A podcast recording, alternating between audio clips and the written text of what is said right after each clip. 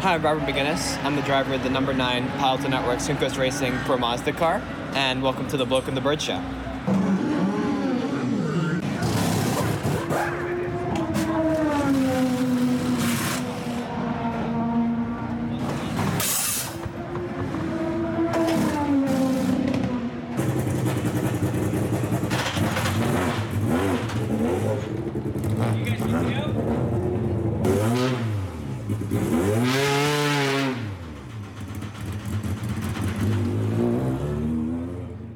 Hello, everyone, and welcome to the Bloke and the Bird Show on this three day Labor Day weekend if you're in the U.S. That's right. Not every place in the world has Monday off, though there's probably some bank holidays around. I'm pretty sure England has a bank holiday. Th- Well, I think there was a bank holiday last week. I mean, there's been some bank, some of the other countries have had other weeks, but this is our weekend. Yeah, we don't get many of these in the US. I guess we don't believe in bank holidays. But uh, we have a three day weekend, and I have yet to do nothing for one of these days, which is really rather sad. Sorry. You know who else is not doing uh, nothing this weekend? Not doing nothing. How many d- negatives can we put in that sentence? I don't know. I could probably come up with more. Okay. But do you know who else? Well, there's all of the F1 teams that are working well, this I, weekend. I was going to start with our friend Robert Megennis. Oh, what is he not doing nothing with? This this is the final weekend and the last two races of the Pro Mazda presented by Cooper Tire Series. I got it right this time. Nice. so he is racing. He's got not one but two races this weekend.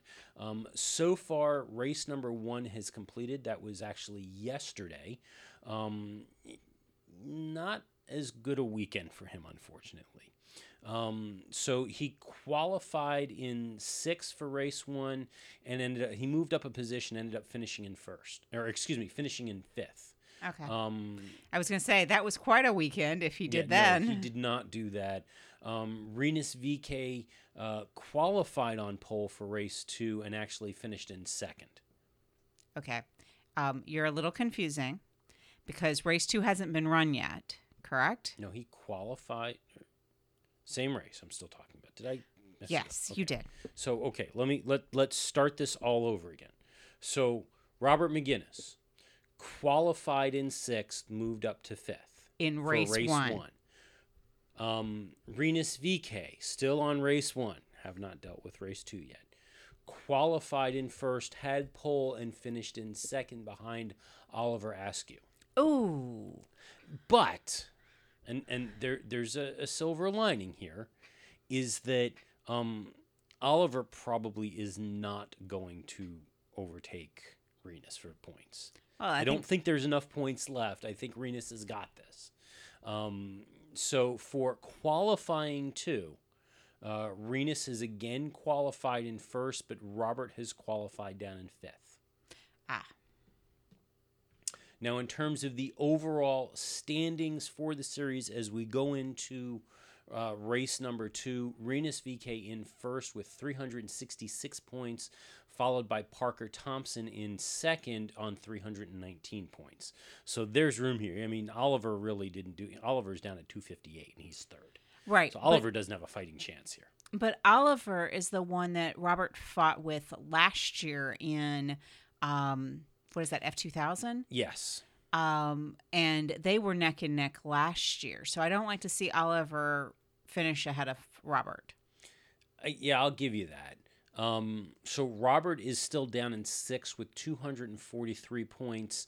Uh, he's behind his team, his other teammate Carlos Cunha, uh, with 252 points. And again, it does not appear that Carlos is running this weekend. Oh, I wonder Yeah. what's going on there. Don't know what's happening, but it's possible that a, a good finish. I mean, you're talking nine points. Robert could possibly move up to fifth. Oh, that would be nice. So that's where the Pro Mazda series stands. Okay. We also need to talk a little before we jump into too much with where the fantasy GP standings. Yeah, where are we with those? Well, here we go. Last weekend, F1 returned from the summer break with a bang in Spa. In the last week, Patricia's The Bird team won the week with 143 points, followed by Phil's Team Rocket in second with 128 points.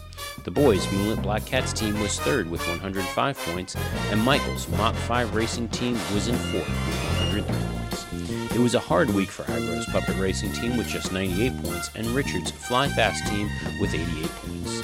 There's been no movement in the overall league standings, with Patricia's The Bird team still in first with 1,664 points, while Michael is still in second with 1,610 points. Phil's Team Rocket is in third with 1,594 points, and Agro's Puppet Racing is in fourth with 1,539 points. The boy hangs on to fifth with 1,361 points, and Richard's Fly Fast team is in sixth with 1,329 points. You can still test your predictions against ours every week by going to fantasygp.com and entering the league code 148 31491.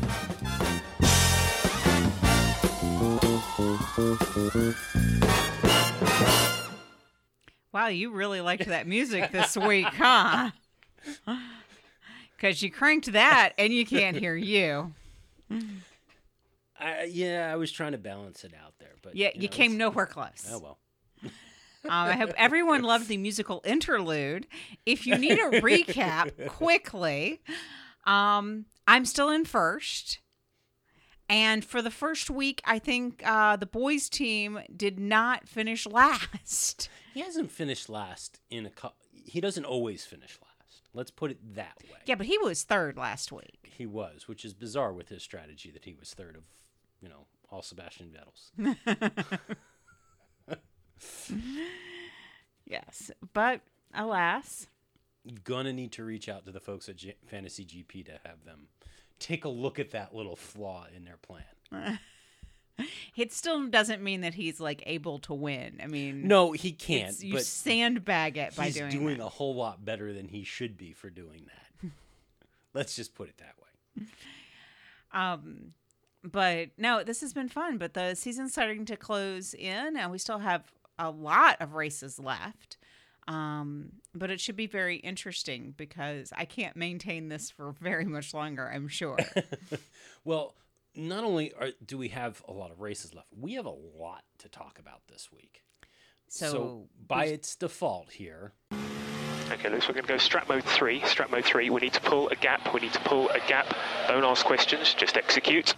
all right. I hope everybody that's in their cars have their seatbelts on because you're going to strap in because we're going through the news. and you, you know, just coincidentally, that happened at Monza. What two years ago? Three years ago? or three years ago. was Strat Mode 3 Mm-hmm. Yep. Yes.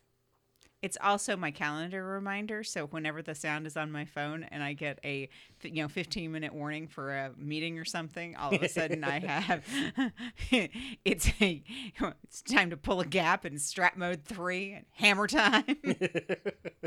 and your coworkers go, "What? what in the world is that? I also have uh, the Doctor Who uh, intro, TARDIS sound, the. TARDIS sound as my text message sound, um, and that seems to freak people out too. All right. So, first off, there's been a lot of talk this week, thanks to um, Lawrence Stroll getting his hands on the Formula One team, buying his son a birthday present, Christmas present, and all of that stuff. Um, but it's known that Lawrence really wants to create a B team for somebody, particularly Mercedes. Correct. Well, that has all kinds of concerns to it, clearly. Why Ferrari's been doing it for years. Red Bull pioneered this plan. Yes and no. Yes and no, because there are restrictions in what these teams are supposed to be doing and coordinating with each other, and how much research can be shared and what kinds of research can be shared. And while yes, they they've eased the limits a little bit, and you've got Haas that is that is pushing those limits as much as humanly possible, there is concern that teams may try and do a bit more, combined with also that becomes a voting block in the strategy group. And there's concern about Mercedes getting more power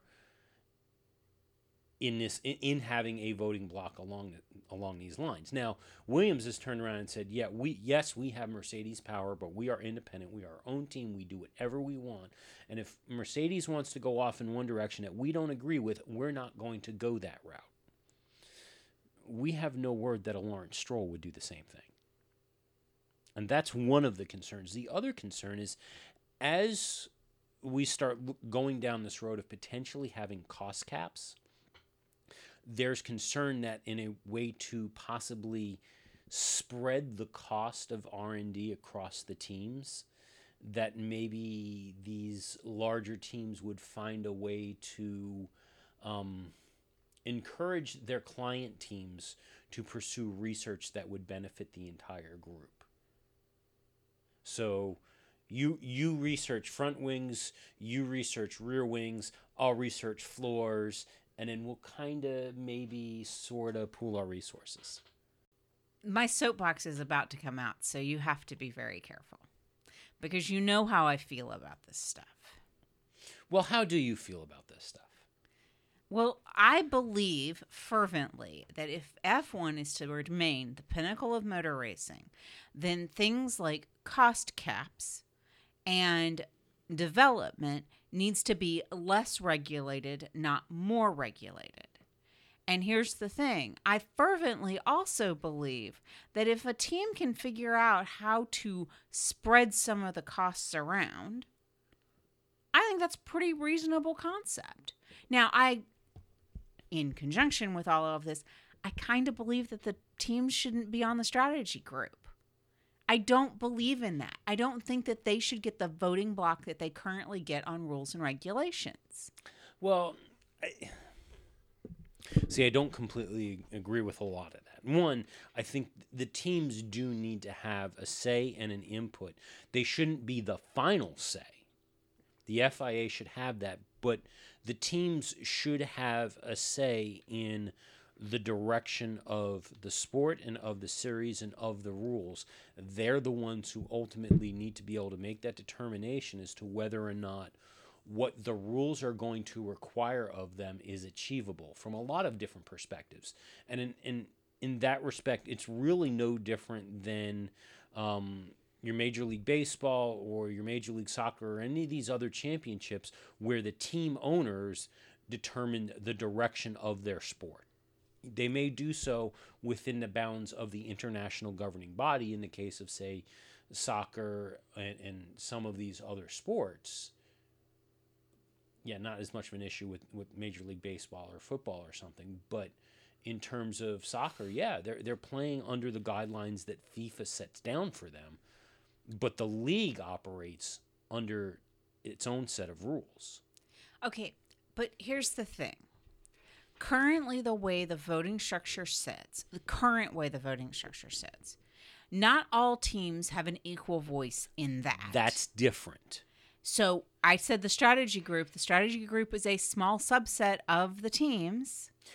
But that that's not that the team shouldn't have input on the strategy group. That's actually that all the teams should have input on the strategy group, not none of the teams should have input. Well, totally different concept there but okay, but the teams have input in as a team. Mm-hmm. I strongly suggest that we remove the strategy group. The teams have the team input. There is no sh- team strategy group because all the teams have the input. But they should all be treated equally and fairly, and that's part A of my of my reform to Formula One is that we start with an understanding that all teams should have an equal and fair footing. And that doesn't mean artificially controlling things in one direction, but not leveling the playing field in others. Yeah. And I think that honestly, you know, free fair access to all of the prize money that should be distributed by rank. It uh, fair to the entire grid. To the entire grid. You participate, you get a part of the pie. Mm-hmm. I think that's reasonable. Um, I think all the teams should have a vote and a say in trying to direct and make changes towards the sport, but I think final say should fall back on the FIA and the motorsport governing bodies. But this idea that a strategy group, it, it's okay, so we went to open house this week, so I'm thinking of the book. But do you remember in the book Orwell's Animal Farm that all animals are created equal except, you know, Some are created very more, more equal than others? Yeah. That's the concept. That is what we are seeing is, oh yeah, all the teams are equal. All the teams have the same opportunity to win, except some are more equal than others. Well, again, yes and no. I, I agree fully. Strat and and I honestly I think you keep the strategy group, but it's it's open to all the teams to participate. Where the some teams are more equal than others, and it should stay that way, is in the proportionality of the prize money given to the teams.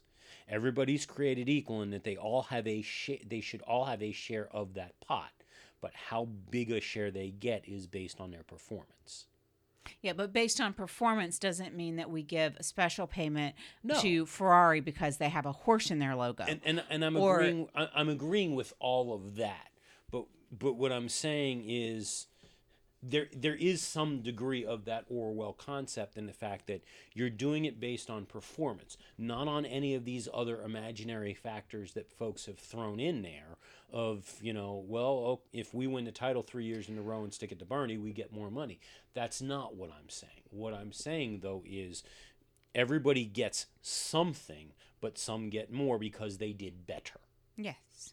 Performance based metrics. So there's still a reason to excel and perform better because that's the argument that Christian Horner and- several other team bosses have used to argue against giving everybody a share of the, the prize fund. Is this argument of, well, if you give it to everybody, then it's not special. Well, no, no, no, no, no. That's not what we're saying. We're saying It's you give it to everybody. socialism but here. everybody, but but those, you know, if you get first, you get more money of that prize. You get the bigger share. It's not socialism. Socialism would say that everybody gets an equal share. Yeah. This is performance based metrics, Mhm. not historic based metrics or based on aristocracy. I mean, this is not royalty gets more because they were born into it. and and understand to some extent that means we're also we're not just arguing against Ferrari's payments. But We're also Williams, arguing about Williams payments and McLaren's payments as well because they also get the historic payments as does Renault now. Renault figured out a way to get that. Mm-hmm. Yeah, we're arguing against all of that. Ferrari's is just bigger because Ferrari gets a historic payment and then they get a Ferrari payment. Yeah. But think in terms of this just getting those historic payments doesn't put you in the front of the grid. McLaren, Williams, I'm looking at you right now. Yeah, but Williams in some respect is surviving off of that payment. right now, they are. So, I mean, it would be an interesting thing to see what happens to the grid if the money reshuffled. But keep in mind, I'm talking about a double reshuffle. One, you take away the historic payments, you take away these artificial payments. But two, you share out the money equally across the 10 posi- constructor positions. I, still kind of think that the way you do this in terms of the money, and we'll get more into money in a bit, is you have your prize fund, which is completely and totally proportional. 100% that's how that goes out. And even if you want to turn around and say, okay, the last two teams, if you don't do well enough, you don't get prize money. However, you then have another bit of money that is based on the media revenue. Mm-hmm. Everybody gets 10% yeah, everybody media gets revenue. the same number of that. So at least you know you're still getting money from the FIA and you're getting the same amount based on the media revenue. And in this case, in there's a benefit to you as a member of the league, as a member of the sport, for your team to go out and do promotional activity to build up that fan base, to build up the hype and the promotion around the sport because it means that the sport gets to command bigger dollar values for from media, which means overall you would then get more money. Correct. I'm down with that plan. So, moving on. Okay. Um, the really the only thing that happened in Spa last weekend. it rained during qualifying. No, and and Jack Nicholls at Five Live pretty much some he, he recapped the race fairly well.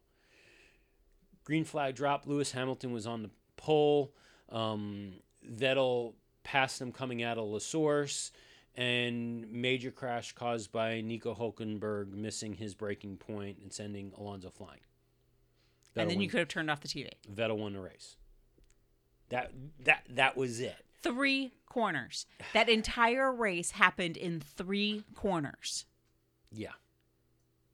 Now but that crash we have to talk about. we ha- we have to talk about that, and even before we get to that, just to get it over, I really question the decision that was made of when they called the safety car, Mm-hmm. because it was obvious the minute that crash happened that you needed the safety car for that. Period. The end. But they didn't call that safety car until Seb pulled his pass, and that had to be deliberate. And I and I don't know if that was done to let the action play out or if it was done because they knew it would have an impact on the race. I can't tell. My theory is that Spa has the longest track in the entire season. It does. So my theory was that where all the cars were that was the melee and the pileup was behind where the front of the pack was. Yeah. That they did not have to call a safety car until those cars were starting to get closer back around.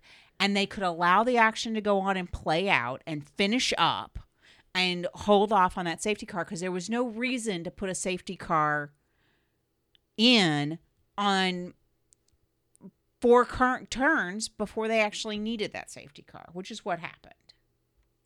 Yeah, and and that I don't know. I, I, I don't know what the protocol was there, but I, I thought it was a little odd that they didn't pull it out faster because they knew they knew they were going to need it as soon as that crash happened. Well, the other question is isn't the safety car in the pit lane? Wouldn't it have joined? They would have had to go under virtual safety car and then into safety car. And I thought they were trying to use virtual safety car less. They, well, they wouldn't used it, but but what they would have done is they would have brought the safety car out onto the track, and it would have picked up the pack as they came around. Now, yeah, there's a bit of a difference to, or, or a bit of a distance, and, and the the safety car I don't think was actually in the pit. Uh, the safety car is it safety car or medical car that starts at the back of the grid. I think it's the medical car that starts at the back of the grid. I have to look that one up now because now I don't remember whether that's safety car or medical car. I thought it was safety car that starts every race but doesn't finish. I think it's the medical car, but I could be wrong. We will find that out. While you're looking that up, the halo is obvious, and, and we, we started to talk a little about this last week, not knowing what had occurred while we were talking. Um, but the halo is has become a topic of concern. Um, or, or a topic of conversation this week because it was the first time since the introduction of the Halo that truly it came into play. Um, Charlie Whiting believes that odds are, especially looking at the amount of tire marks that were on both the chassis and the Halo, odds are the Halo deflected Fernando Alonso's car enough that it prevented the car from hitting Charles Leclerc's head. Now we don't know for sure, um, but and and they're going to be doing more review and more testing to truly understand what happened. Uh, but they believe that at the very least that Halo played some some role in preventing the car from hitting Charles Leclerc in the head. Which, by the way, that car has been completely written off. I bet it Fernando has. Alonso's car. They are they could not rebuild that one. Now, one of the things they have said that they're going to do, uh, the FIA said they're going to do, is work on a new version of the Halo for 2021. The idea behind it isn't really so much to change um, how it works and how it functions, but it's more around improving the appearance of the Halo. Because that's one of the things that people have yelled about. Um, but what we do know about the Halo and how it played into last weekend, um, the Halo is currently tested to withstand a force of 125 um, kN, which I'm sure Phil can tell me what the appropriate abbreviation. It's probably kilonewtons, but I'm not positive on that. Um, it's an equivalent of 12 tons in weight. Now, the estimate of the amount of force that hit Charles Leclerc's Halo was at 56 kilonewtons. And I could be wrong. It could be something else, but that's what I'm going with. Uh, but it was 56 as opposed to the 125 that it was designed for. Now, the measurements that the team has taken of the Halo and that the FIA has taken of the Halo in a review of it, um, they found that there is no distor- there was no distortion of the Halo from the impact. It didn't compress, it didn't shift, it didn't do anything other than exactly what it was supposed to do, which that is a huge success, I think. Well, I think that people are going to forever debate whether or not the Halo, for lack of a better way of saying it, saved Leclerc's life. And I say this very specifically because, yes, the. Charlie won't commit to that yet. well, hang on. Okay. um, the halo was impacted.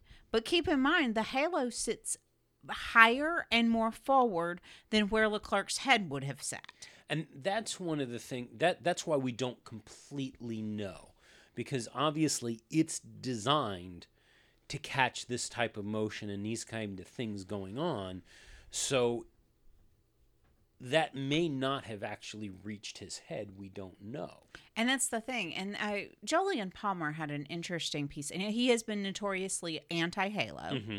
And he had an interesting statement about it, based on the fact of he goes, "Okay, here's the deal.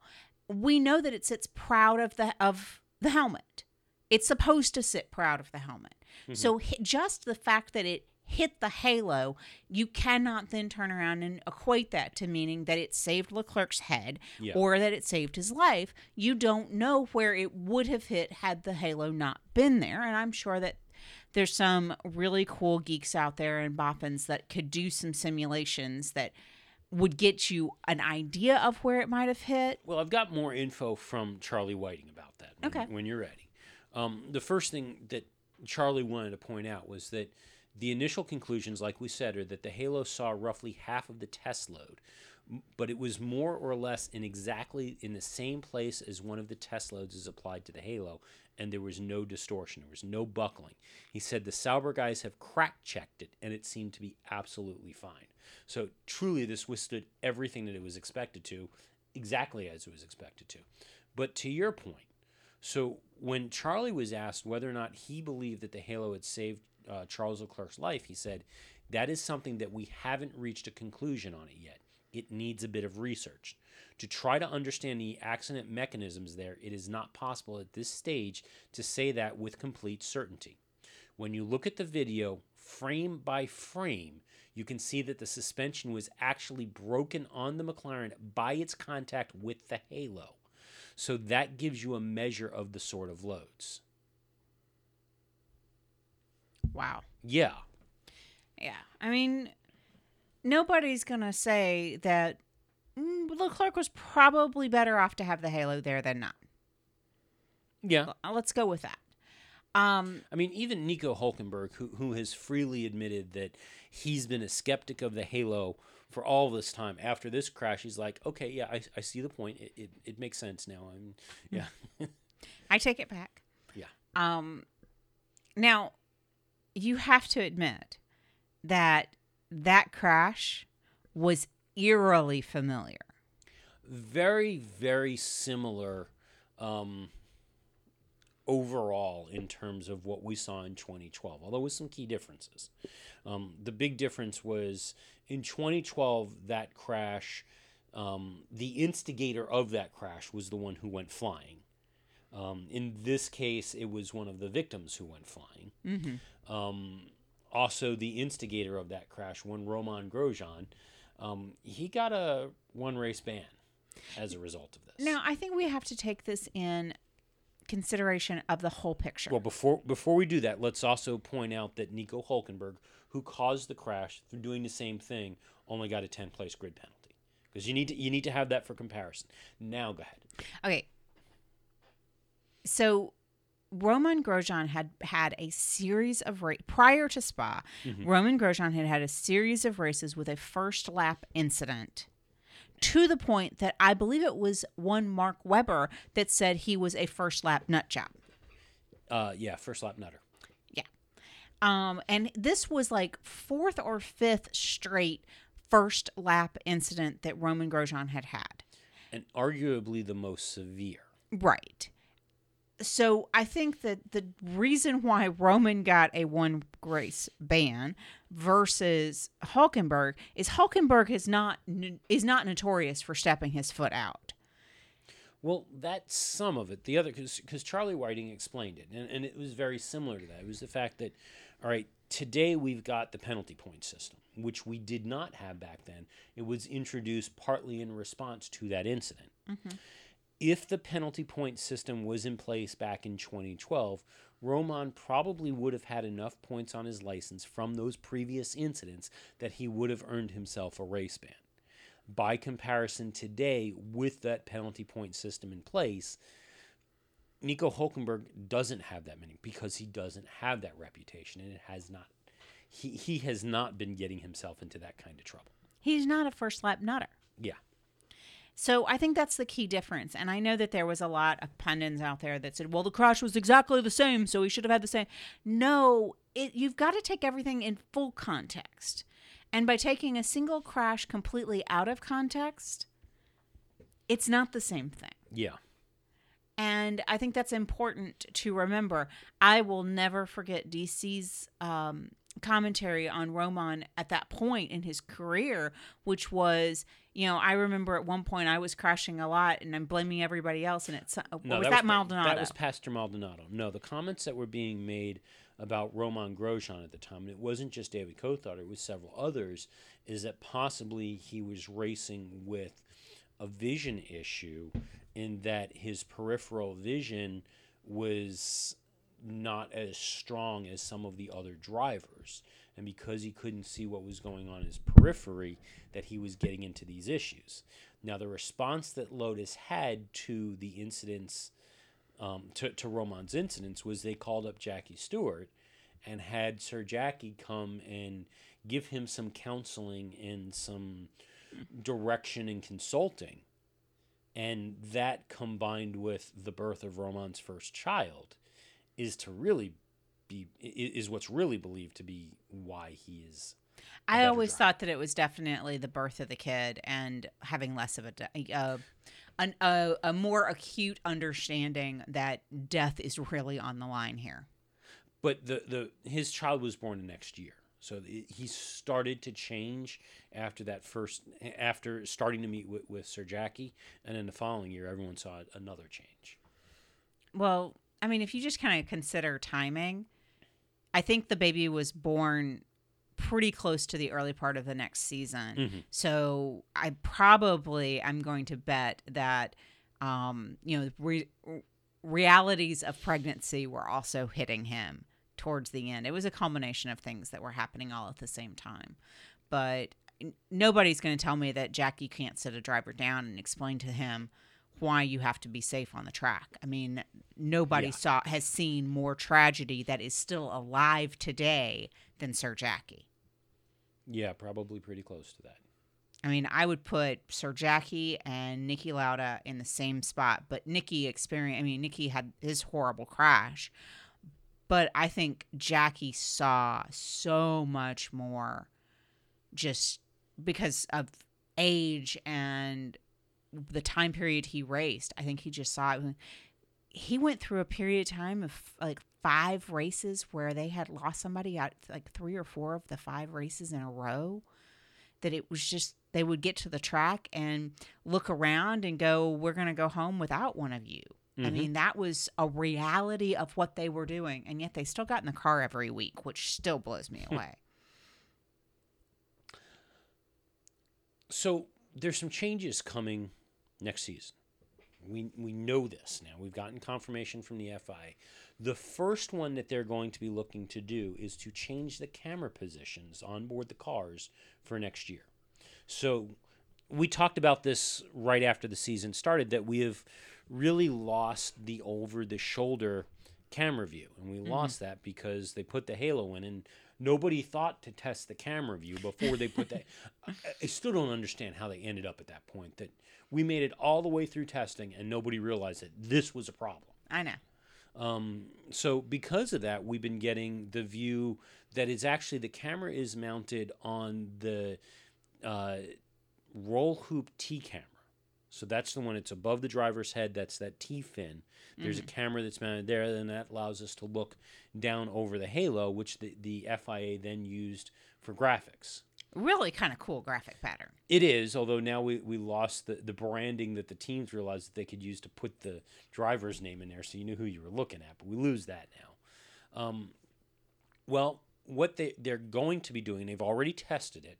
Uh, as a matter of fact, if you happen to have watched uh, free pr- uh, Friday practice this past week, um, the Renault cars had the new camera mounted on it already. What they've done is it's a fin that's typically either to the left or the right of the driver's shoulder, and, it- and I think it's still being run on the current cars. They're gonna move it up, Oh. basically as high as they possibly can. Um, given that you know they're relying on that T fin, I don't really know if moving that camera up is really going to be as helpful. It's certainly not going to be as good a shot. See, and I'm really kind of sad that they haven't figured out how to run a camera straight on that vertical post in the halo. Well, they had originally said that they were looking at, to mount a camera in the halo. But that's what I thought. I mean, because that is essentially a driver's eye eye view. Oh yeah. If you were to put it in the center of the halo. yeah, I, I I don't know why they haven't done that. Get on that. Yeah. Hey, Mercedes, start uh, leveraging your B team to go do the research for that. So the next change that we know is coming for 2019. Actually, we've got two different changes that are coming to the rear wing. Uh, 2019, they're actually, you know how we like the the lower rear wings this year? mm-hmm. They're getting raised. Yeah, of course. I don't know how far they're being raised. And there's actually there's a very practical reason for doing this, because again, in all of this stuff, nobody realized that when you lowered the wings and well, when you make them wider and then you lower them, you obstruct the rear view mirrors. Oh, that's At which good. point you end up with the issue like we ran into last weekend with Valtteri Bottas running somebody off the track because he couldn't see them because the wing was being blocked by the mirrors. So they're going to raise the wings. I, I think a couple of millimeters. It's not a huge amount, but they're raising the wings to improve the visibility through the rear view mirrors. Okay. The other thing that they're doing in the rear view mirrors, or, or excuse me, on the rear wing, is they're going to be mounting lights uh, on the vertical uh, support arms on the back of them, specifically for use during rain conditions to improve visibility of the car. Because right now, the only light is that that one bit that's right under the exhaust. Right. So these are going to, and my understanding is they're going to mirror whatever that light is doing, which in the rain, I think it flashes the whole time. I think it does flash. So these lights will be to mirror that and just improve the visibility of the other cars on the track. So it's like in the 80s when we started to put the third brake light on the back of all the sedans. Yes. Excellent. nice to see the Formula One has gotten. Except to the it's going to be on the sides. So these are going to be vertical. They're not going to be horizontal. They won't be at the top of the wing. They're going to be on the vertical struts. But yeah, it's going to make them more safer because it's going to make the triangle. Remember that argument? yes. Yeah. The other safety change that's being made, and this one, honestly, as fans, we probably won't notice too much. The drivers will notice it, however. There is a new helmet that drivers will be wearing starting next year. Uh, much like the old one, ballistic tested, uh, there are some minor tweaks that are being made specifically around the face opening. The, the face opening may actually be a little bit smaller. Oh. Um, but the whole point of it, a, it's been ballistic tested, but it's my understanding is that it's lighter than the current helmet, Oh, that would so probably it should be awesome. more comfortable for the drivers to wear. That'll be awesome because the, when they start pulling G's, the weight of that helmet starts Mm-hmm. to really matter. Now, this is actually this new design is actually a result of about 10 years worth of research. It started as a result of Felipe Massa's crash in the 2009 Hungarian Grand Prix. Wow. Now, for those of you that don't know, that's the one where Rubens Barrichello, I believe, in a Williams, a spring fell off the back of the car, bounced off, and hit Felipe in the head, knocking him unconscious, and he crashed into a wall. Felipe still has the helmet Yes. from that crash. And my understanding is this spring was not a massive, like, suspension spring. It was a, a, a reasonably sized spring. And it tore through, like, the mm-hmm. you think about the face opening of the of where a helmet is and then just above his left eye is where that spring hit and tore through it's pretty incredible Oh yeah, it, it was a heck of. I mean, this is what happens when you've got a spring moving at 200 miles an hour. Goes and hits an immovable object. Actually, in this case, it was a spring moving at 200 miles an hour, hitting a driver moving at 200 miles an hour. So it was a combined force of 400 miles an hour. Is that the way that math works? Yes. Can we get that double checked by somebody that actually passed math? because I'm not entirely sure that the laws of inertia mm, do that calculation correctly. Closing distance, yeah, it magnifies it. Reasonably certain. Somebody who knows better, please comment in the comments. Phil. Phil. So you're reaching out to the resident smart person, I see. yes. So, in terms of what is being done to the helmet, so the real technical details here. So, the current Zylon, that's the name of it. Zylon is the material. The current Zylon forehead protection area is replaced with a fully integrated extension of material, which results in the top edge of the helmet face opening moving down by 10 millimeters. The new toughened part will increase energy absorption in the event of an accident by up to 25%. It has been tested to withstand a 225 gram projectile striking a driver at 250 kilometers an hour. The helmet has also undergone extensive military ballistic testing.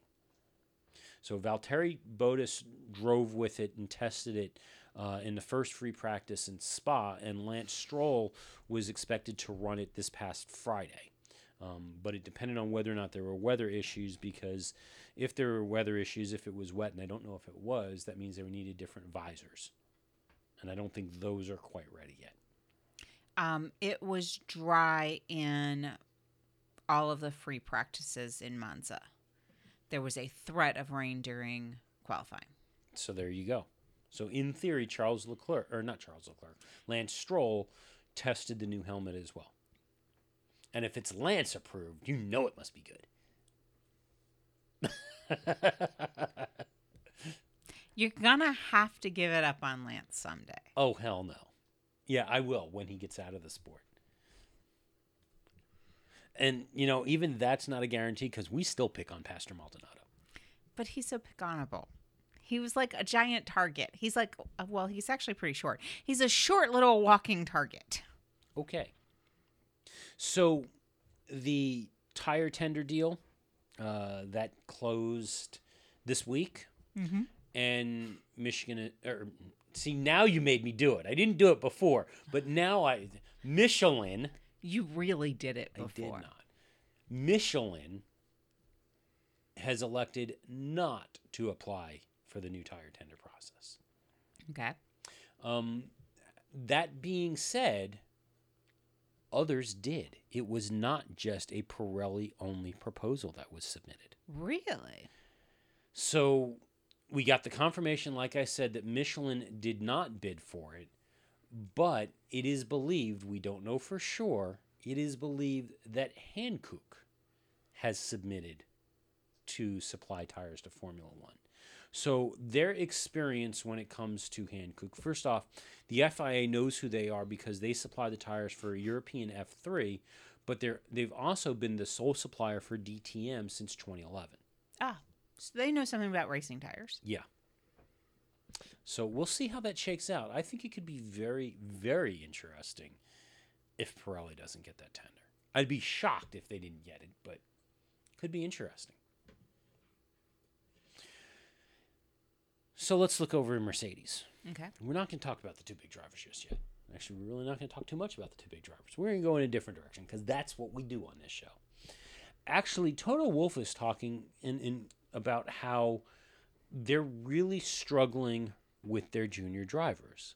Not because they don't have good junior drivers, they're struggling to find them seats. At this point now, Mercedes has not one, not two, but three different junior drivers that they believe are of Formula One caliber that may not they may not be able to put into seats. Uh oh. So, first one is obviously um, Esteban Ocon. They're very concerned about getting him to a, into a seat. But don't forget, they've also got Pascal Wehrlein and George Russell. But Pascal has driven Formula One and he did not set the world on fire. He didn't even make a spark. I, I wouldn't go that far. Pascal showed a lot of promise and a lot of talent. He certainly belongs there more than oh a Lance Stroll. You you you gave it to me. You teed it up. I hit it out. Um, I, I think Pascal deserves to be in Formula One, but there's nowhere to put him. Oh, I could take some seats away and find a spot for him. Yeah, you would, but none of the other teams are willing to do so. And actually, Toto goes on to say um, that it's getting to a point where there's actually some concern that um, there may be a bit of a stigma associated with some of these drivers and their close association with Mercedes. Hmm. I don't completely understand that, but that seems to be some of an issue right now for Esteban Ocon. So they're struggling with that. I can understand that, but So so how do you solve that problem? How do you solve a problem like Esteban Ocon? Well, there's a couple of different solutions. The first one that, that you could do is um, a Red Bull Toro Rosso solution. That was what Red Bull did. They they wanted a team. They wanted somewhere to put their junior drivers and grow them, so they bought a team. Right. Well, But look, there's Force India wanting to be a B team. there there's that too. Um, really, Mercedes doesn't want to invest that kind of money into a team to make them a fully B team. And in the case of a Force India, um, it's not really clear as to whether or not Mercedes would have free call as to who drives in that team. Again, it's not clear that Force India really wants Esteban Ocon to have a seat. Mm-hmm.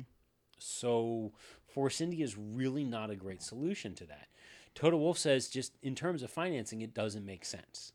What he actually proposes, it's an interesting idea, is three car teams. All the with way. the third car team being reserved for young drivers with a maximum of two years experience. So you fill up the grid more, you put more cars on the grid, you put junior drivers on the grid in a mix of different cars. Hmm. Yeah. It's an interesting thought. Now we've we've talked about something similar before, but not necessarily running them side by side in the big race. This would be putting them side by side with the top drivers in the big race. That'd be a lot of cars on the track, and you got a lot of. I mean, you think about every It's only be team. ten more cars. It's not that many more cars. It's only ten more cars. Yeah, but there's 20 drivers on the grid now. That'd be 30, and I thought they were Yeah. capped at like 24. Or well, that's one of the things he wants to lift that cap, and and you're not moving it that much. But also think about that. Okay, so you've got you you uh, say a Seb and, and, and Kimi in a Ferrari at the front of the grid, and then you've got a Santino Ferrucci in the same Ferrari. Maybe he's qualifying further back. You're mixing it up a bit with where these cars are sitting. That could be for some interesting action. Young driver in a more powerful car against, say, a Fernando Alonso in a McLaren. Oh, wait, we have that almost every weekend. Yeah, uh, Charles Leclerc versus Fernando Alonso. Um, but wait, I see potential for massive crashing. That's I some of it also, admittedly. Safety issues. You know, that that's some of it also, but again, remember, the only way you're going to get this seat is if you are qual- you are eligible for a super license, and that bit of calculation needs to play in any time that you're looking to bring a young driver up. This is not a willy nilly. You've got a pulse, you can fog a mirror, stick you in a, in, and you have a driver's license, stick you in a an F1 car. You've got to qualify and make your way up there. You've got to have the super license points. But the other problem with this idea of his, Mhm. Ocon's got more than two years' experience. Wehrlein might still have a year left in his experience level, but it won't help his current problem. Potentially, it might though, because it gives you a little more room to run some of these drivers. No, you know, they'd have a place to stick um, George Russell.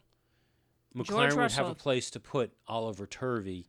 Th- there would be some room for some of these younger drivers, and it also, in, in, in a case like we're looking at this year, it puts a bit more pressure on Red Bull and Toro Rosso because Toro Rosso is really, really struggling to find bodies to fill those seats this year to the point that word is Christian Horner sat down with um, Ferrari in Spa to talk about the possibility of getting Daniel Kvyat back because Kvyat's technically a development driver for Ferrari.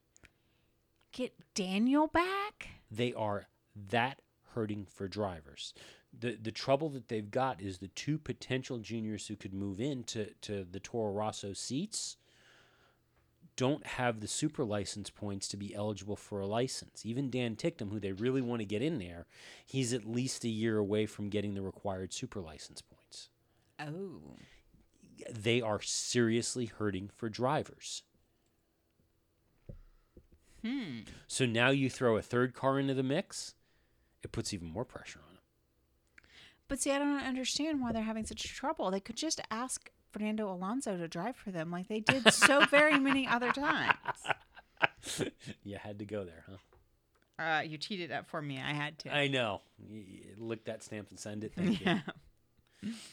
So while we're talking about Mercedes, the, the last bit there is Mercedes has acknowledged that they are now at, at the first point in probably, oh, since Lewis Hamilton drove for them, where they are willing to consider team orders in order to A, help Lewis Hamilton, but B, help them along in the championship. And as a result, and I guess unsurprisingly, Valtteri Bottas said that if he is given team orders to, to help Lewis Hamilton, he would accept them.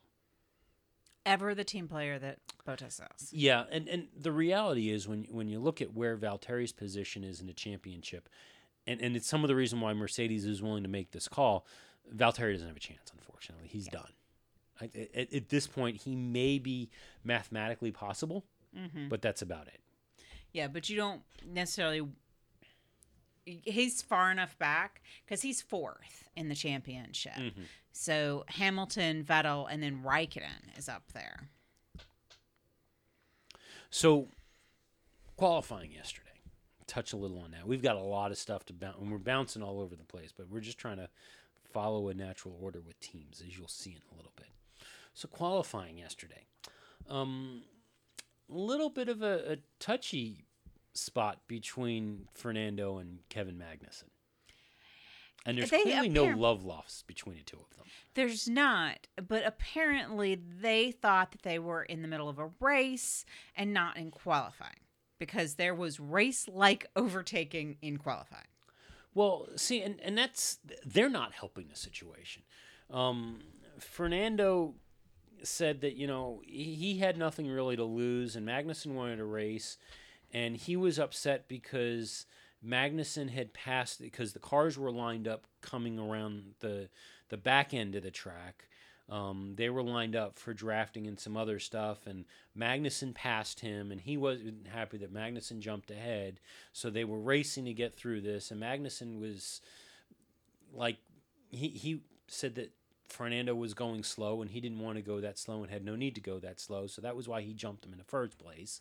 Um, but there was the the radio calls between the teams of Fernando radioing back to his team and laughing that Magnussen wanted to race into tier- turn one, and Magnussen yelling to the Haas pit wall, "What the hell is Fernando doing?"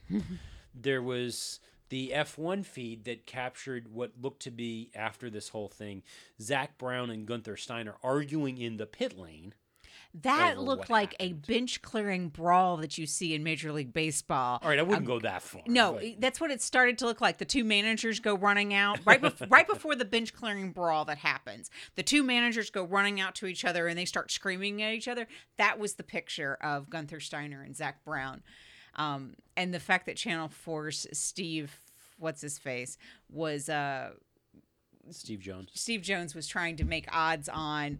Well, uh, Gunther Yeah. Steiner has the reach on him, but he's, he's taller and got longer arms, so Yeah, but Zak Zak's Brown- scrappy. he's scrappy and he's got a lower center of gravity. And then DC just slammed it and said that Zak Brown was a weeble wobble and he Yeah. get knocked over, but he won't fall down. Yeah, that was uh, a little harsh. So, what Alonso had to say post race? He said, We were all running together at the end of the outlap, and with all that traffic, one of the Haas cars decided to overtake and start the lap in the middle of all the cars that were more or less in position.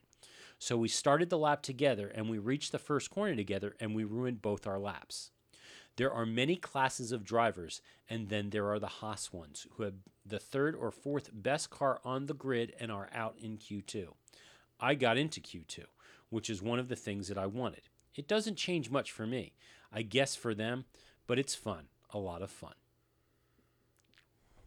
I so can just shake my head. obviously, Kevin Magnussen was a little upset.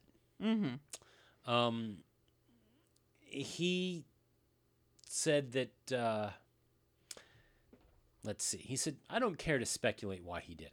I think it was just pretty stupid and not necessary. He thought he could have the perfect slipstream and overtake me.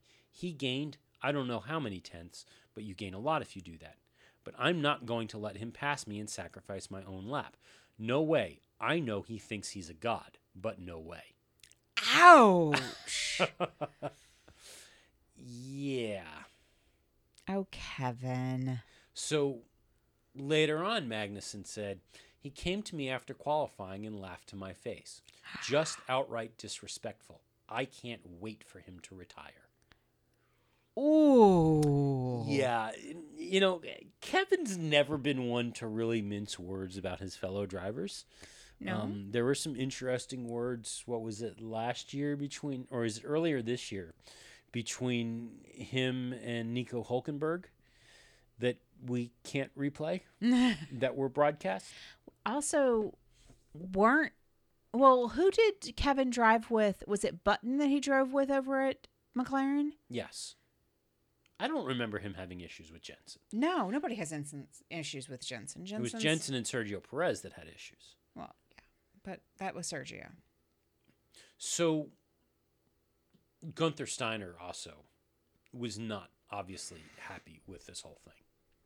Um, what he went to say, especially in response to the whole thing about um, Haas having the third or fourth best cars on the grid and out in Q2, um, Gunther said, Fernando went to McLaren. McLaren shouldn't be fighting to get out of Q1, so I cannot help him there. I didn't make the decisions. He can talk for himself, not for the others. That's a good starting point in life. yeah. So, yeah, obviously, heated words going between folks right now. Oh, Um, but Haas is just looking to pick fights all around. they're picking more fights. So Gunther Steiner also says that he is willing to stand up and block the deal that it, that it looks like may come to fruition around Force India and their prize money. Haas is rather ticked off over the fact that they went two years and didn't get any money Hmm. as a new entity, and this is the first year that they're getting stuff, and Force India goes under, they've come back, and under the terms of the agreement and the terms of the contract, they are a new entity, and an agreement is being worked out to allow them to have the the money from the previous team. And Gunther's pissed. To the point that he says that even if he has to go it alone to stand, because the agreement to give them the money has to be unanimous. Right. And his position is even if he has to go it alone to block this deal, he is willing to do that, and Haas is willing to do that. Ouch. Yeah. Well, see, and this is part of the inherent unfairness of it. Because had the agreement been written fairly to start with, and none of this, you have to wait three years until you are eligible to get money, we wouldn't have this argument. Yeah, and, and Gunther goes on to say, he says, um, the other teams, because they are here so long, never went through two years of not getting money. They never had that experience. They don't know how it feels to be left out, nor how you feel if you are left out and if somebody else doing the same gets a new license and does not have to go through this pain of missing out on column one, which is this particular funding, for two years. Mm-hmm. So I, I don't. I think he's right. They, they've, they've got a case to stand on here.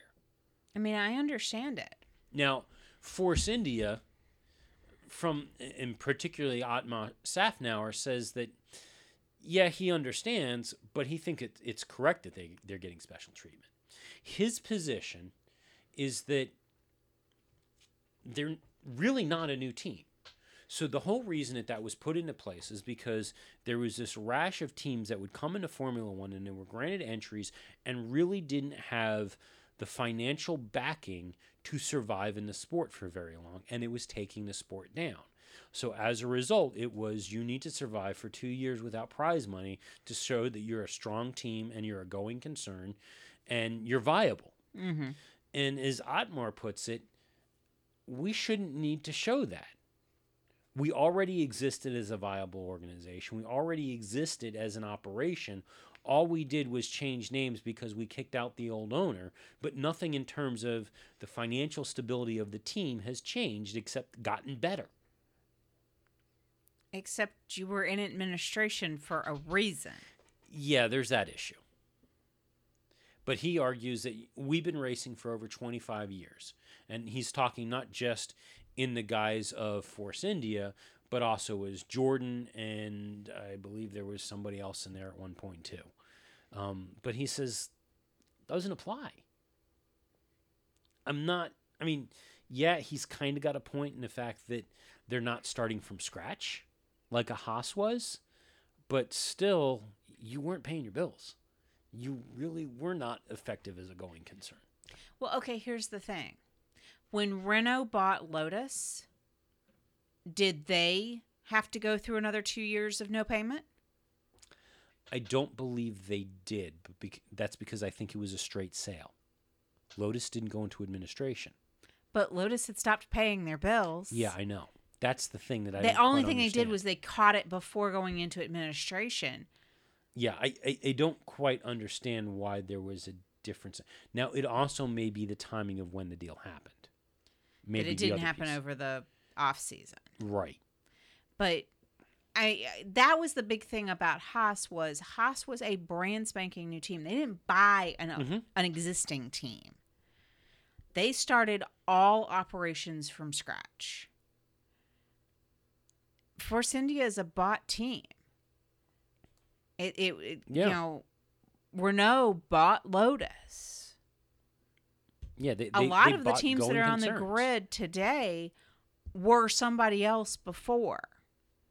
Yeah, I mean, I think the the only two that I can think of, maybe three if you count Sauber.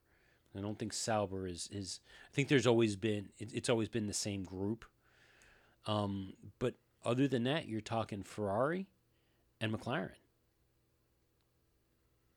Because even the Williams today is not the original Williams team that Frank started. Right. He sold. I think that one went went under. And well, Williams may he- be th- this team may still be the same team that Frank, the second team that Frank spun. Right. So that so yeah, Williams may be in that group too. But one of these teams, and you know, don't quote me, is the old Benetton team. One of these teams, isn't that Mercedes is the old Benetton team? No, Benetton is the old Ren- is Renault. Okay, so Benetton became Lotus, became Renault. Actually, I believe it was Benetton became Renault, became Lotus, became Renault. Okay. um, you know the the Jordan team, but um, M- Mercedes came from the old Honda team that became BAR yeah, to become F1 or became Mercedes. Um, who else has had the Sauber has I think always been Sauber. Um, Red Bull was Jaguar. It was yeah, it was Jaguar that Jackie Stewart and I think Ford at one point. Um, Toro Rosso was Minardi, and Minardi was around for a long time. I think Minardi was a an original startup concern, and, and that's only changed once. Yeah. So eh, that's the thing that I think Gunther is wrong on is these teams that are on the grid today, they bought existing entries. A lot of them bought existing entries. But most of that happened before this two year deal It's- existed. Right. But I I understand, but And, and and his point is still that these teams have been around for a very even the ones that have changed hands, they've been around for upwards of ten plus years, and haven't had to deal with the two years without money because they've been going concerns in their current guise for ten plus years. well I think that he's got a valid point, but from a different perspective. I think he's got a valid point that he shouldn't have had to go two years without money. Yeah, But that doesn't mean that I think Force India should have to suck up two years without money because he had to go two years without money. I think that was a stupid part of the deal. you, you don't you don't had- keep that that crappy deal in place just because you had to deal with that crappy deal. Yeah. make it better. Yeah. So, other news around the Force India team, unsurprisingly, word came out this week that Lance Stroll was at the Force India Silverstone factory this week getting a seat fitted, according to Otmar Szafnauer, just in case a switch was made this season not to confirm anything, not that this has happened, but just in case something has happened. Now, Lance Stroll, what he was he was asked, you know, being at the factory, did he go, any of that stuff. What Lance said, he re- responding to one of the reporters who asked him, he said, "Have you been before?" I pretty much saw what you saw. I was just in the area, just coincidentally. I took a wrong turn out of, turn out of London. Really? That's what Lance had to say. Lance got lost and ended up in Daddy's factory? Yeah. Wow. so, um, what Otmar has to say about the current situation with the drivers? He said, as we sit here today, we're keeping the two drivers probably for the rest of the year, but you never know what tomorrow brings. I would imagine that Lance has a contract with Williams, and I imagine that the FIA's contract recognition board has that. So the first step is to be released, and that assumes that we want him to be released as well. There's a lot of stuff that I'm not in control of. We've done the seat fitting. We're in control of that. The rest of the stuff is legal stuff. But if two people agree, you can do it. Say we say to Esteban, sorry, Esteban, you've got to go. We're going to put Lance in the car, just hypothetically. And Esteban says, sorry, I've got a contract. What do you do?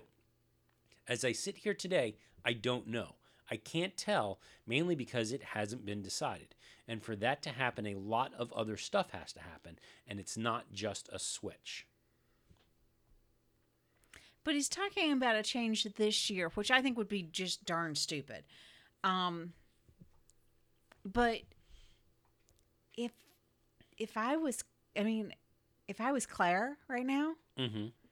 I'd be like I'd take Ocon over Stroll. Well, that's the thing. But but I think if you're you're Claire Williams, you're also looking at from the perspective of what brought Lance to that to that seat was Lawrence's money. Right. So if they let Lance go early to go take that seat, where does Lawrence's money go? If they can get Lawrence to continue funding the seat, then they're probably going to be willing to let him go. But if it's Lance is going with Daddy's checkbook, they may be willing to say, you know what, you're going to stick it out till the end of the season. Yeah. Speaking of which, speaking of Claire Williams, she says that she does not think that anything will happen until after Singapore at the earliest, probably closer to Russia. She says, I don't think it's going to happen quickly. There are quite a lot of hoops that we've all still got to jump through around the Force India sale in particular. Once that's happened, I think then things will start moving. I don't think we'll see a change before Singapore, certainly. Um, when she was asked about the timing of the moves, Claire said, I don't know, maybe around Russia, Austin, something like that. I just think we have to wait and see. It's a real moving target at the moment.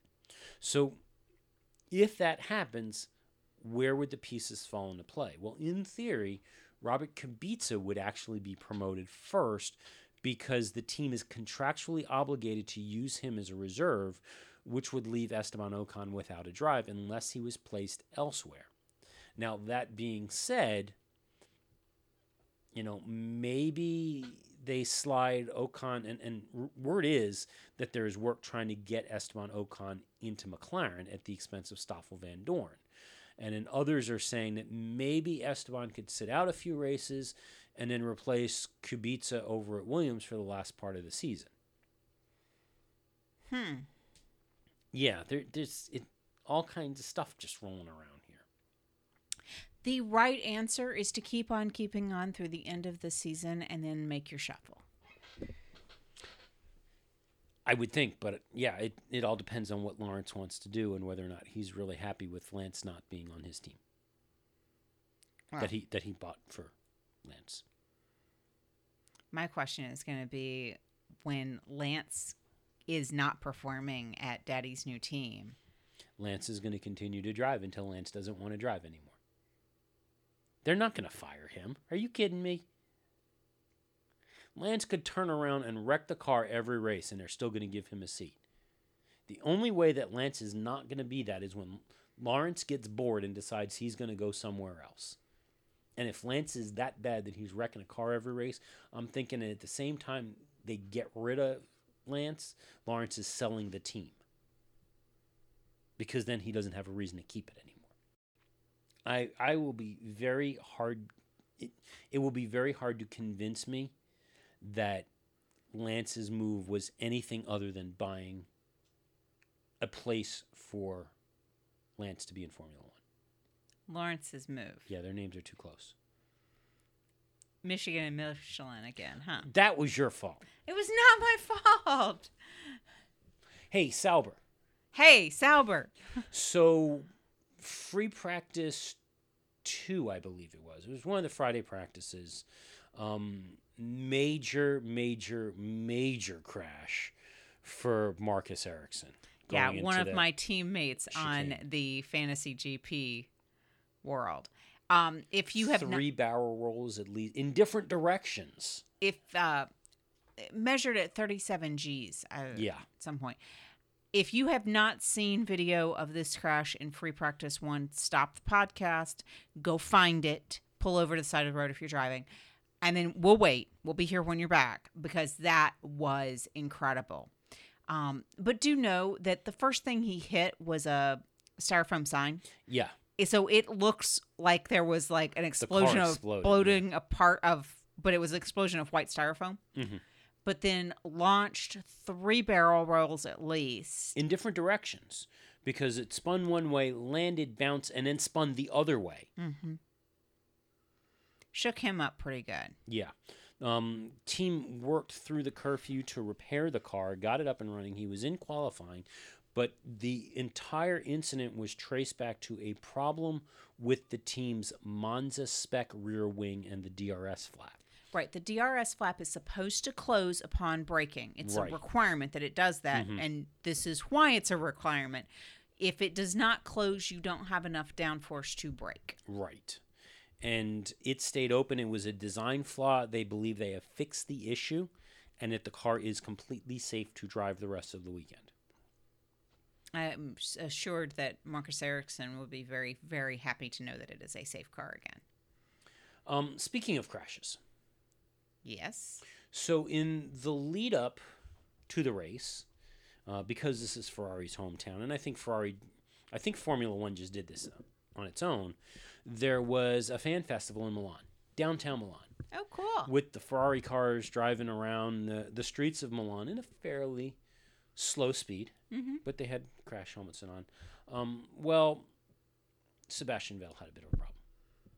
He crashed into a wall He did. Right he- in front of the Devosi. Now he, he he wasn't going particularly quick. He was going slow. Um, he had a bit of understeer and hit the wall.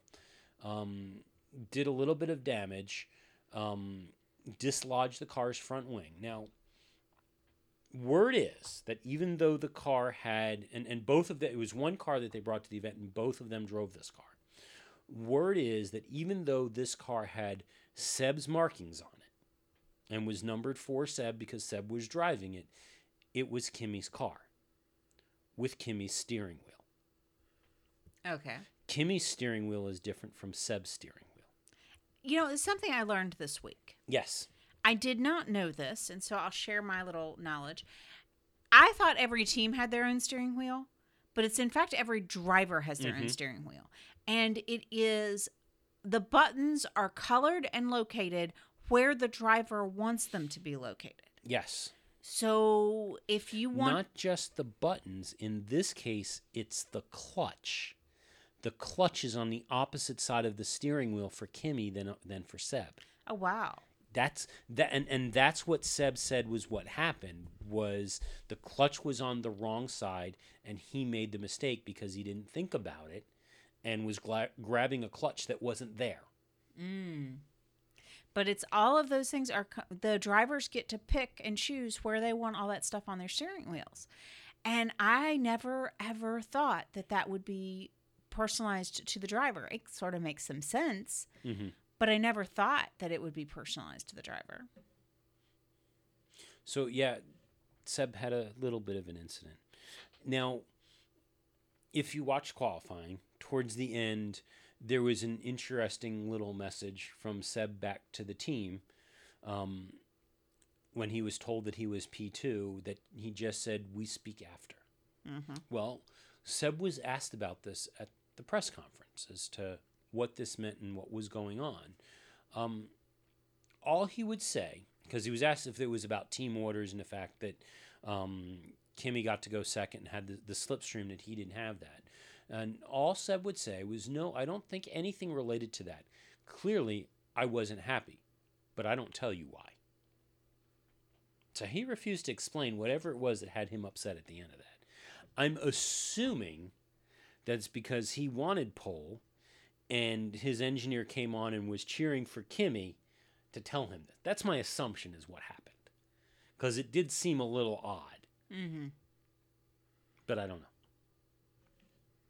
Speaking of Ferrari, Ferrari has, as we mentioned, a new CEO Yes. replacing the, the late Sergio Marchionne.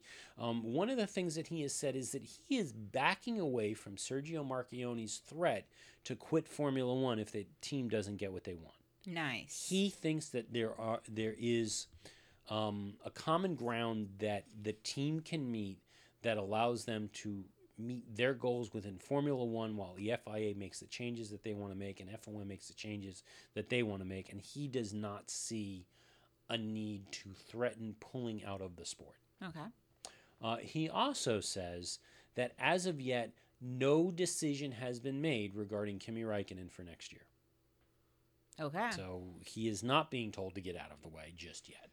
Um, unfortunately, the knock on effect is that means that Sauber is trying to figure out what to do with their lineup right. because th- priority for getting a seat i at Sauber, Ferrari gets to make that call. Mm-hmm. Ferrari has priorities to determine who gets one of those seats. And they don't know whether that's going to be Ferrucci, they don't know whether that's going to be Charles Leclerc, or if that's going to be Kimi or somebody else. So they don't want to make a, a decision on Marcus's seat until they know what's happening with that seat. Yeah. Yeah. What they have said, however, is that Stoffel Vandoorne is not a contender for the 2019 seat at Sauber. Okay. Speaking of which, Stoffel is now speaking out against McLaren. This is the first that we've heard him speak out against McLaren. Mm-hmm. Um, he has actually gone so far to say that um, the team has made no progress this season, and if anything, things appear to be getting worse. Oh my. That's not good. Yeah, and I mean it, it's hard to argue with it, but yeah, this doesn't say much for him keeping a seat there. No, it doesn't. So our last bit of Formula One is the 20 now admittedly this is a draft calendar. This is not the finalized one. We were um, october we're about a month and a half away from it being finalized. But the 2019 the draft 2019 calendar has been released with 21 races on the schedule. Most notably number one the return of the german grand prix for 2019 at hockenheim. Nice. so back to back german grand prix Nice. the other big thing to note is that the season will end in December. Admittedly, it's December 1st, but the season will end in December in Abu Dhabi. It's like the longest calendar year that they've ever had. I think it's the same number of races, but Yeah. it's spread out a little bit. 21 races. Um, the mid-season break starts August 4th, which also I think is a little late, and ends September 1st. Interesting. So the calendar's lining up this way. The season starts on March 17th in Australia. Uh, then goes race two is in Bahrain, March 31st. Uh, Chinese Grand Prix on August, or excuse me, on April 14th. Azerbaijan Grand Prix on the 28th. May 12th is the Spanish Grand Prix. May 26th, the Monaco Grand Prix. Jumping over to North America briefly on June 9th for the Canadian Grand Prix. Then back to Europe on June 23rd for the French Grand Prix, followed a week later on June 30th with the Austrian Grand Prix. Uh, July 14th is the British Grand Prix. July 28th, the German Grand Prix at Hockenheim. August 4th, the Hungarian Grand Prix. Uh, going off to the break, coming back on September 1st with Spa, followed the week later, uh, September 8th with Monza. Then September 22nd, Singapore. September 29th, uh, Sochi. October 13th, the Japanese Grand Prix, which appears to be title sponsored by Honda next year. Uh, Mercedes, it appears, will be the title sponsor for the German Grand Prix. Uh, but after the Japanese Grand Prix on October 13th, October 27th is the Mexico Grand Prix, followed November 3rd by the U.S. Grand Prix in Austin. So Which Mexico goes first. Yep. Then down to Brazil, November 17th, and then wrapping it all up December 1st in uh, Abu Dhabi. Wow. It's a busy year next year. Yep. So, that weekend of the U.S. Grand Prix with the flip flop on uh, November 3rd also happens to be the weekend that the NASCAR Playoff Cup Series, Na- the NASCAR Texas Cup Playoff race, is going to be held at the Texas Motor Speedway, Oh. 200 and so miles away. The Well, the NASCAR news calendar's out, been out since March. Well, the good news is that nobody that watches NASCAR also watches F1, so it'll be fine. Well, Texas Motor Speedway president Eddie Gossage says, Shame on Formula One for doing this to the fans. Fans have recognized this as the NASCAR date on this weekend since its inception long before Circuit of the Americas was built. I would think a lot of fans, myself included, would enjoy going to both races. Now Formula One is making fans choose only one. Yet another bad call by Formula One showing their infamous indifference toward the fans. Yeah. Now, the other thing that has occurred around Texas Motor Speedway, um, we've mentioned before that Circuit of the Americas wants an IndyCar race. Bobby Epstein has said that it'd be really cool to have that, um, but um, the head of the Texas Motor Speedway, who we just heard from, has been really quick to throw out there the fact that there's an exclusivity deal around the IndyCar race at Texas Motor Speedway. Well, it turns out that one, IndyCar is in the market for another race because it dropped Phoenix this past year due to poor attendance. Um, and that exclusivity deal has apparently expired. Oh. Yeah. So we don't know what's happening or whether or not a race is coming, but appears that the door could be open. There's now room on the calendar for an IndyCar, another IndyCar race in Texas, and we don't have exclusivity. Wow. Yeah. So that's all we got for news this week, which is good because we went for a while. We had a lot. All right. Well, I don't have anything else. I was just double checking a factoid that I keep repeating, and I am still right. Which factoid is that? Well, I had heard some pundit mention because they're talking a lot about what is Alonso going to do? What is Alonso going to do? And if he's going to run an IndyCar for the full season next year. Oh, so this wasn't your, your upsetness over how old Kimi Räikkönen is? Yeah, I was upset about that also. um, For the record, he's 38, not 40. yeah, but he'll be 39 in like a month. Yeah.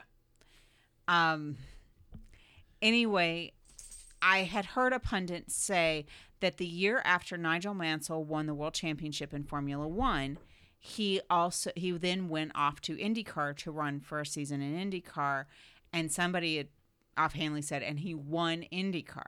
Mhm. He didn't win the championship of IndyCar, from what I can tell. He won the 500 in his rookie year. So But one of the few times that a former Formula One champion, Formula One drivers champion, has moved off to another series. Correct. So that's what I was looking up was just double checking to make sure I was not wrong on that, because I would have ended the show on a correction. If I had been wrong, I would have admitted it, Okay. but it does not appear that I am currently wrong. Um, Currently. currently. However, Kimi Räikkönen is not 40 or 41, like I keep trying to say. He is 38. He's still the oldest guy in Formula One and should retire. And on that pronouncement, we'll call it a show. We are so glad you came. Bye bye. Bye bye. Bye bye. Bye bye now. Bye. Bye bye. Remember, please discard all candy wrappers and popcorn containers in the nearest trash receptacle. Thank you. Okay, bye bye now. Bye bye. Bye. okay. Are they all gone? Uh, is, is, is everybody gone? huh? Good. Oh my gosh, my cheeks are killing me. I can't keep smiling like this anymore. I am exhausted. I think I need a break. a little break? Okay.